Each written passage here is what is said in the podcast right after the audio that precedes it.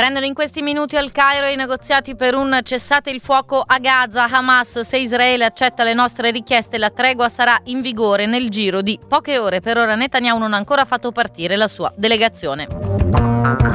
Nel Mar Rosso, primo attacco degli Houthi a una nave militare italiana è la Duilio che ha risposto distruggendo un drone. Intanto le armi italiane continuano a rifornire Israele. Dopo il 7 ottobre il governo ha sospeso le nuove licenze ma in questi mesi i contratti già in essere hanno garantito a Tel Aviv forniture per centinaia di migliaia di euro in armamenti.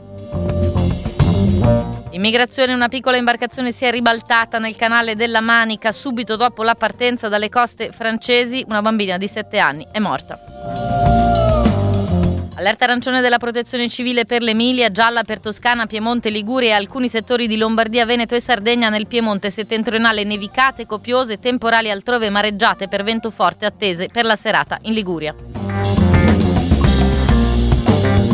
Le 13 e 2 minuti, Popolare Network, buongiorno ascoltatori e ascoltatrici, il giornale radio. Cominciamo con la crisi in Medio Oriente, dovrebbero cominciare proprio in questi minuti al Cairo i negoziati per un cessate il fuoco, lo dicono alcuni media locali, ripresi anche dai media israeliani.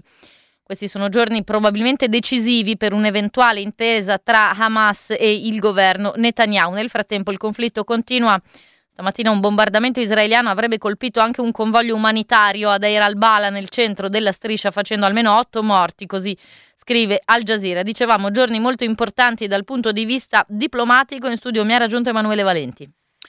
Sì, al Cairo il primo incontro sarà tra Hamas e servizi egiziani, al Cairo ci sono anche Stati Uniti e Qatar, la delegazione israeliana, sentivamo nei titoli, non è ancora partita e questa è appunto è una delle questioni. Israele vuole prima avere una lista degli ostaggi che Hamas è disposta a rilasciare, dovrebbe liberare innanzitutto gli ostaggi in condizioni fisiche più critiche, sono stati definiti fragili.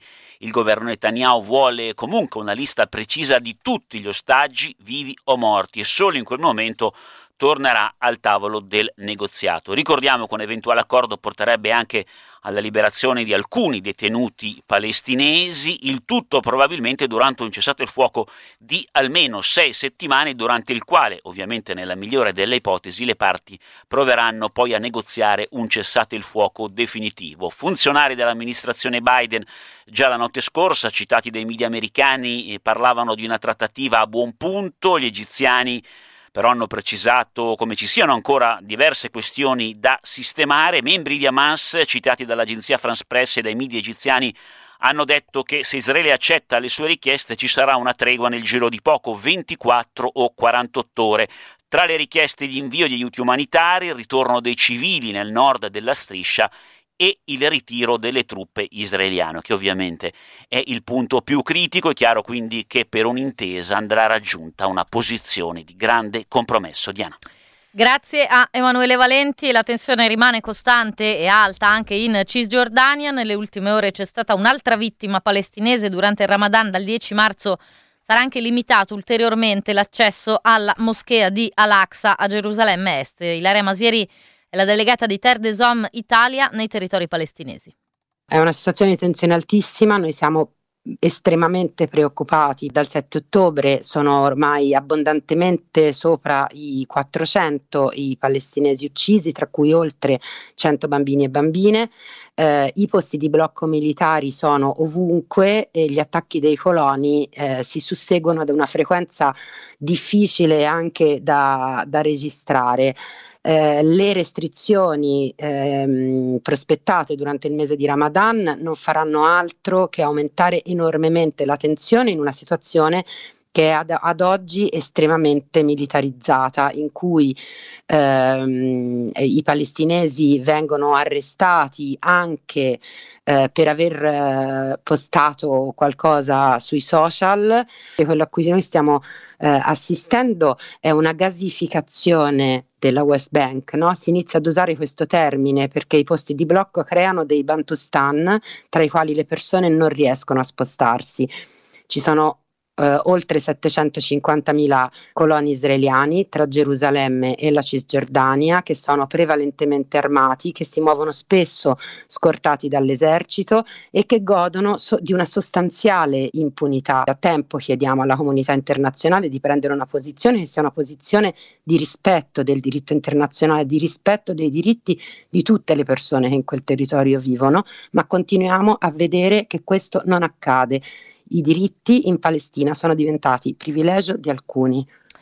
Gli attacchi terroristici degli Houthi sono una grave violazione del diritto internazionale, un attentato alla sicurezza dei traffici marittimi da cui dipende la nostra economia, così dice stamattina in un'intervista il ministro della difesa Guido Crosetto a proposito dell'impegno eh, della nave della Marina Militare eh, Caio Duilio eh, nell'area attaccata ieri sera per la prima volta eh, dai ribelli Houthi. La Duilio dovrebbe assumere il comando tattico della missione europea Aspides.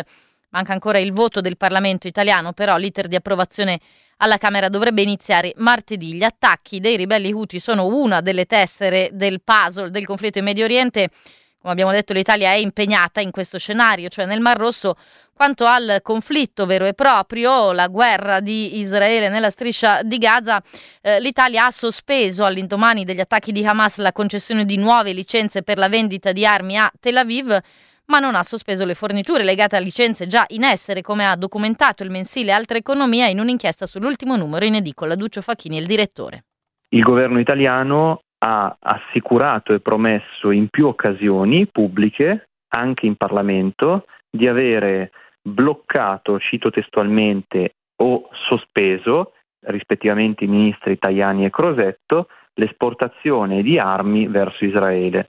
Allora noi, prima di questo ultimo step della nostra inchiesta, avevamo richiesto attraverso l'istituto della, eh, della, dell'accesso civico generalizzato conto all'autorità nazionale che si chiama UAMA ed è in seno al Ministero degli Esteri del decreto di sospensione eh, della